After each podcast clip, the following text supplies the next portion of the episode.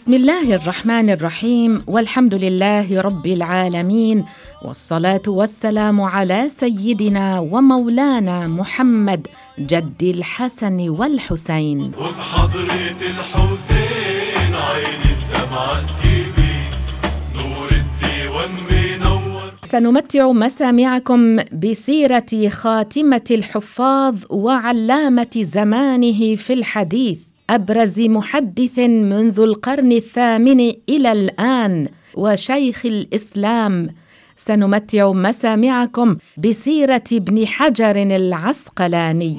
منور من نور الزينبي وبحضرة الحسين عين الدمعة سكبي نور الديوان. هذا الإمام العلامة الذي كان يتميز بالذكاء والفطنة وقوة الحفظ.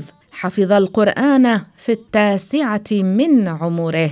من عيونهم مرادي ومطلبي نور بلغ من أمره في ذلك أنه حفظ سورة مريم في يوم واحد. للبيت عز لا يزول. أمير المؤمنين في الحديث وشيخ الإسلام خاتمة الحفاظ وعلامة زمانه في الحديث أبرز محدث منذ القرن الثامن إلى الآن الإمام الحافظ شهاب الدين أبو الفضل أحمد بن علي بن محمد الكناني العسقلاني المصري الشافعي. كان يكنى الإمام بابن حجر نسبة إلى أحد أجداده.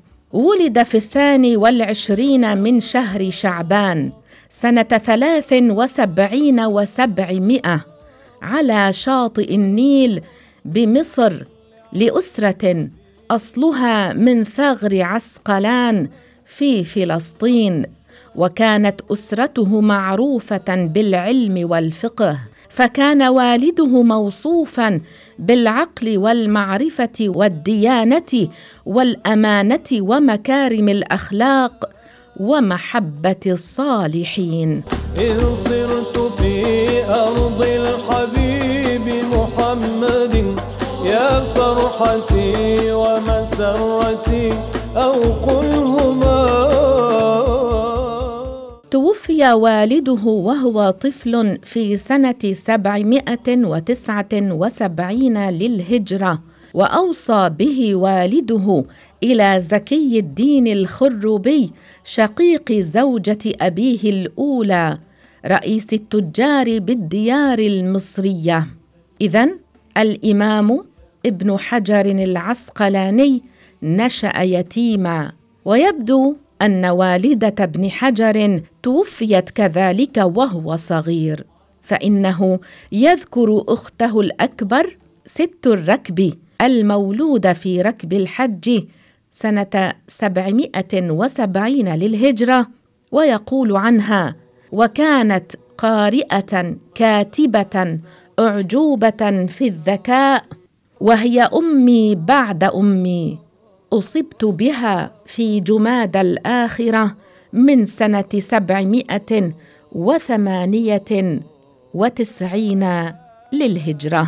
غابوا عن العين ما للعين بعدهم. غير الدموع على الأحباب تنهمل سرعة حفظه. التحق ابن حجر بالكتاب وهو في عمر الخمس سنوات فكان يتميز بالذكاء والفطنة وقوة الحفظ. حفظ القرآن في التاسعة من عمره عند الشيخ الفقيه القارئ صدر الدين السفطي وكان يحفظ كل يوم حزبا من القرآن الكريم. وبلغ من أمره في ذلك أنه حفظ سورة مريم في يوم واحد وأنه كان في أكثر الأيام يصحح الصفحة من الحاوي الصغير ثم يقرأها تاملا مرة أخرى ثم يعرضها في الثالثة حفظا حفظ عددا من المتون الفقهية وحفظ أيضا ألفية العراقي في علوم الحديث ومختصر ابن الحاجب في أصول الفقه.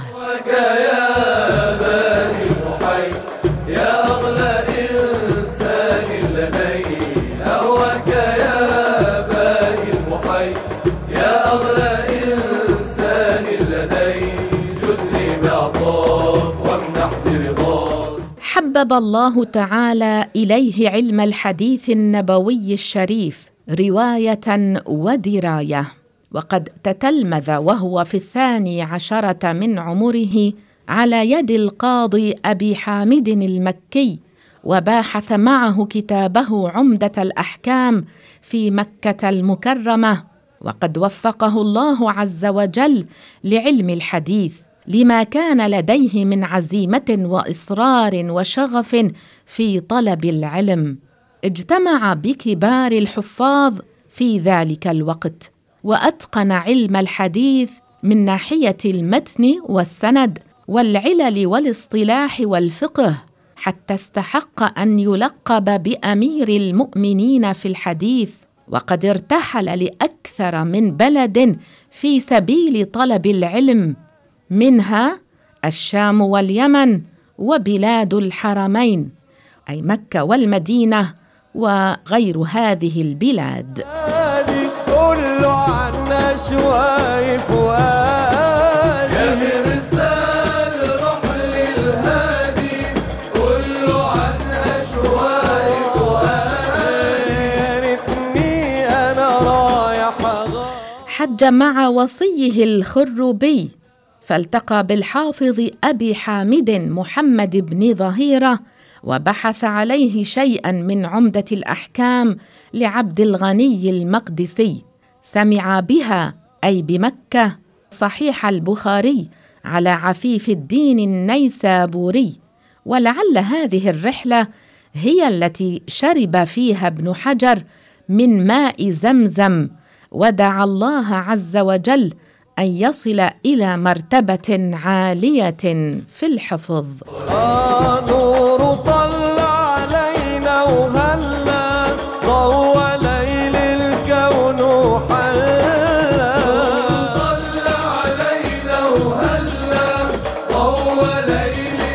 وبعد وفاة زكي الدين الخروبي صار وصيا عليه شمس الدين بن القطان من فقهاء الشافعية وهو فقيه وعالم بالقراءات فدرس عليه الفقه والعربية والحساب ودرس الفقه على صديق والده الشيخ برهان الدين الأنباسي وحضر مدة عند مجتهد عصره في الفقه الشافعي الإمام سراج الدين البلقيني عمر بن رسلان.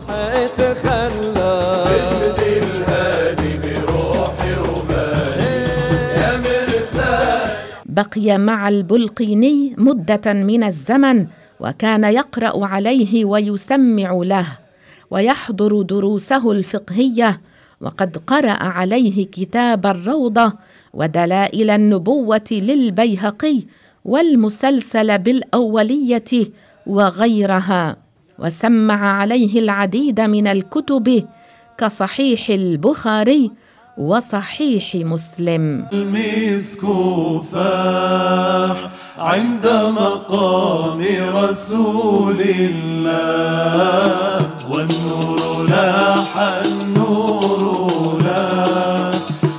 عليه عباد الله.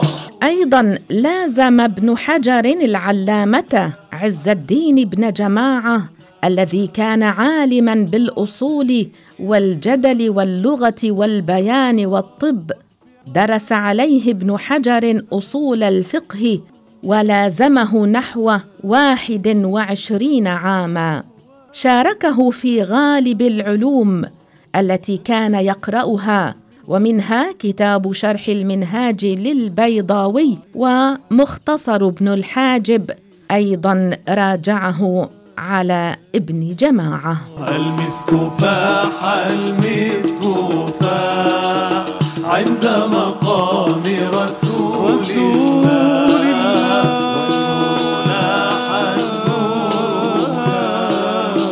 اخذ ابن حجر عن العلامة الحافظ سراج الدين بن الملقن. درس عليه جزءا كبيرا من شرحه على كتاب الإمام النووي المنهاج في فقه الشافعية. يا رب أكرمني لأراه.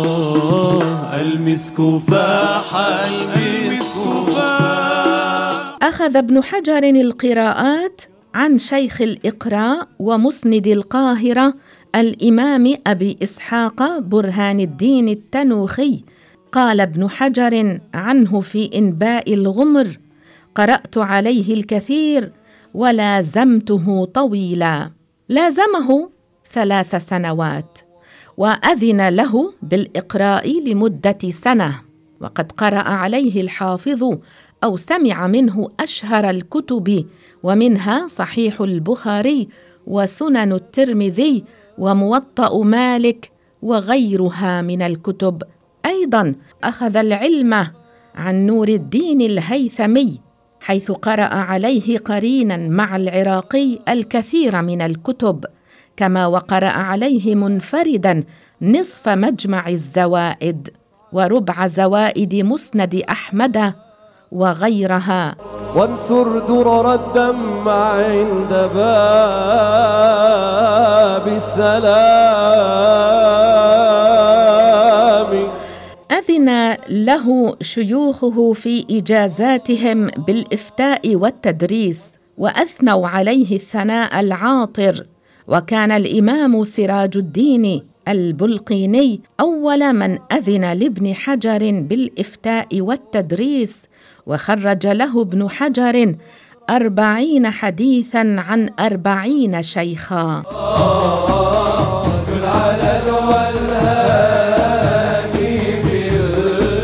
أما بالنسبة للمجد الشيرازي والغماري وابن هشام فقد تعلم منهم ابن حجر اللغة العربية وفصاحتها. والفيروز آبادي في حفظ اللغة واطلاعه عليها والغماري في معرفة العربية ومتعلقاتها وكان فائقا في حفظها.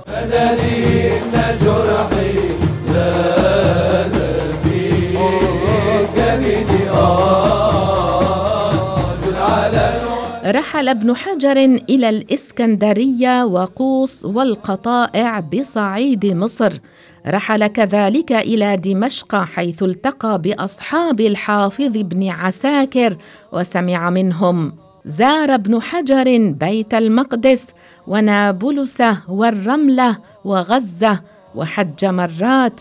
دخل اليمن مرتين ووصل عدن واجتمع في زبيد بالعلامة مجد الدين الفيروز آبادي الشيرازي صاحب القاموس وأخذ عنه اللغة.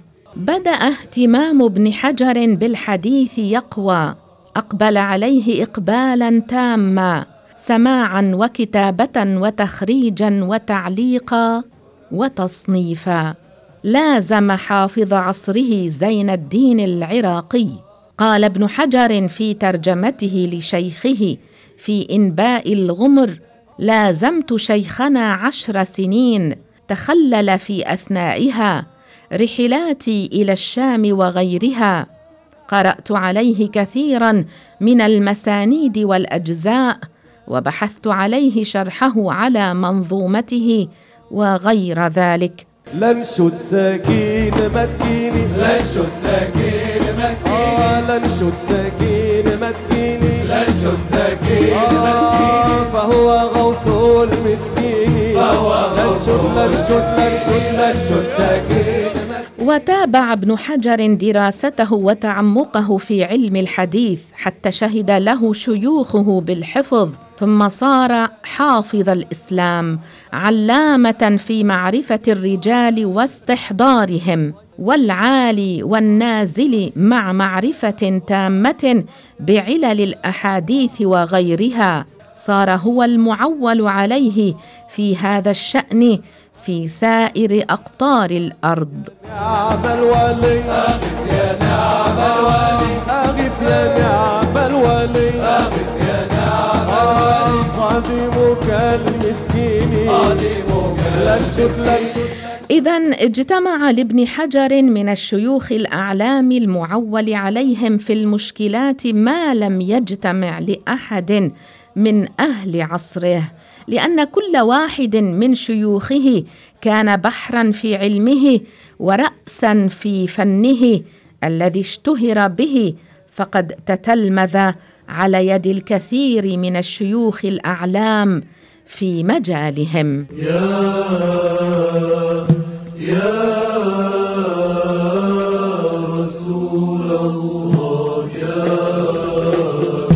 وما لبث ابن حجر أن اشتهر بالحفظ والثقة والأمانة والمعرفة التامة والذهن الوقاد والذكاء المفرط وسعة العلم في فنون شتى فأصبح محج طلبة العلم والعلماء. ومن أبرز تلاميذه الشيخ زكريا الأنصاري ولكن أكثر تلاميذه وفاء وذكرا له. هو الإمام المؤرخ المحدث شمس الدين السخاوي محمد بن عبد الرحمن والذي كان بيت والده مجاورا لبيت ابن حجر.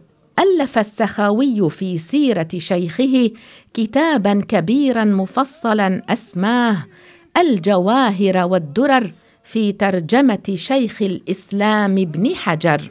كنت في الدنيا لطيفا.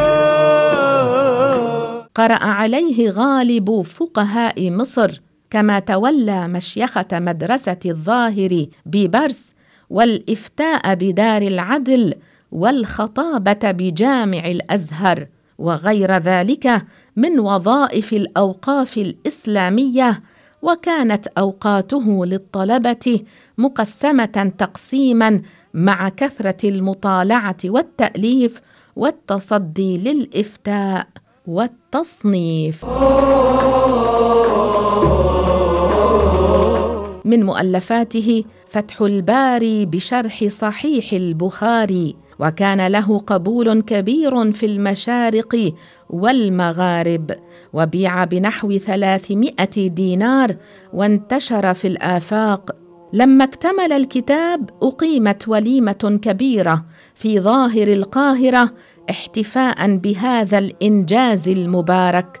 لم يتخلف عنها أحد من العلماء والوجهاء وتضمنت قراءة شيء خفيف من آخر الكتاب وبعد ختمه قام الشعراء فألقوا قصائدهم في مدح الكتاب ومصنفه. كنت مطهرا.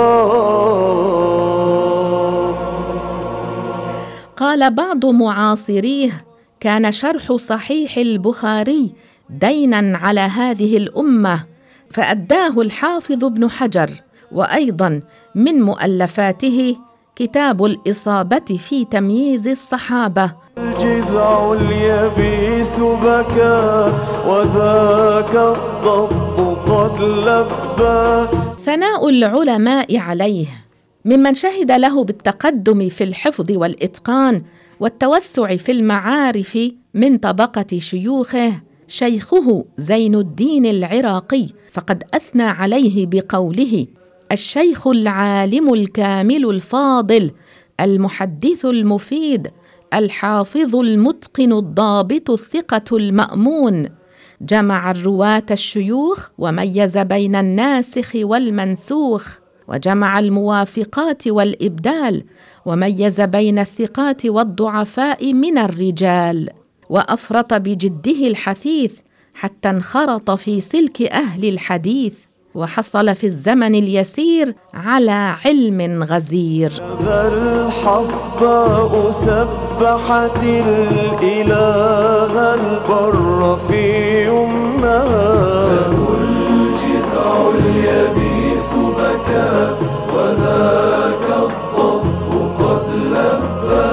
ومن طبقة تلاميذه الحافظ السخاوي فقد أثنى عليه بكلمة في مقدمة كتابه الجواهر والدرر بين رتبته العالية وذكاءه الخارق وعلمه الغزير ومما قال في وصفه بأنه شيخ الإسلام وأوحد الأئمة الأعلام حافظ العصر خاتمة الحفاظ قاضي القضاة أبو الفضل شهاب الدين الشهير بابن حجر. رسول الله نادينا أتينا نحتمي بحماه أثنى عليه الحافظ السيوطي ووصفه بإمام الحفاظ في زمانه حافظ الديار المصرية. كان الإمام ابن حجر ذا لحية بيضاء ووجه صبيح للقصر أقرب وفي الهامة نحيف. له شيبة نيرة ووقار ومهابة. مع العقل والحكمة والسكون والسياسة. قل أن يخاطب الشخص بما يكره بل كان يحسن لمن يسيء إليه ويتجاوز عمن قدر عليه. لمحبه فهو الوهوب أصيب ابن حجر بإسهال ورمي دم. توفي بعده بشهر في القاهرة في الثامن عشر من ذي الحجة من عام ثمانمائة واثنين وخمسين للهجرة عن عمر يناهز تسعة وسبعين سنة. وكانت جنازته حافلة جدا وتزاحم الأمراء والأكابر على حمل نعشه. دفن بتربة آل الخروبي بالقرافة وأمطرت السماء في جنازته ولم يكن زمان مطر. فقال في ذلك الشهاب المنصوري قد بكت السحب على قاضي القضاة بالمطر وانهدم الركن الذي كان مشيدا من حجر. وإليكم مقتطفات من قصائد الحافظ ابن حجر التي سماها النيرات السبع وهي تتضمن التوسل بالنبي محمد عليه الصلاة والسلام يذكر فيها قصده النبي عند الشدة وسؤال الله به. فقال يا سيد الرسل الذي منهاجه حاو كمال الفضل والتهذيب. إلى أن قال فاشفع لمادحك الذي بك يتقي أهوال يوم الدين والتعذيب. فهو المحبوب عالي الجاه. ثم قال في قصيدة أخرى يا سيدي يا رسول الله قد شرفت قصائدي بمديح فيك قد رصفا. إلى أن قال بباب جودك عبد مذنب كلف يا أحسن الناس وجها مشرقا وقفا. بكم توسل يرجو العفو عن زلل من خوفه جفنه الهامي لقد ذرفا. وإن يكن نسبة يعزى إلى حجر فطالما فاض عذبا طيبا وصفا. وقال في قصيدة أخرى ولي إن توسلت الهناء بمدحه لأني مستجد هناك وسائل برسول الله بحبيب الله فهو المحبوب علي. رحمه الله رحمة واسعة وجزاه عنا خير الجزاء وطيب ثراه.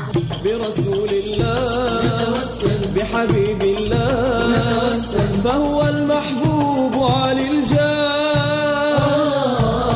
برسول الله نتوسل بحبيب الله نتوسل فهو المحبوب علي الجاه.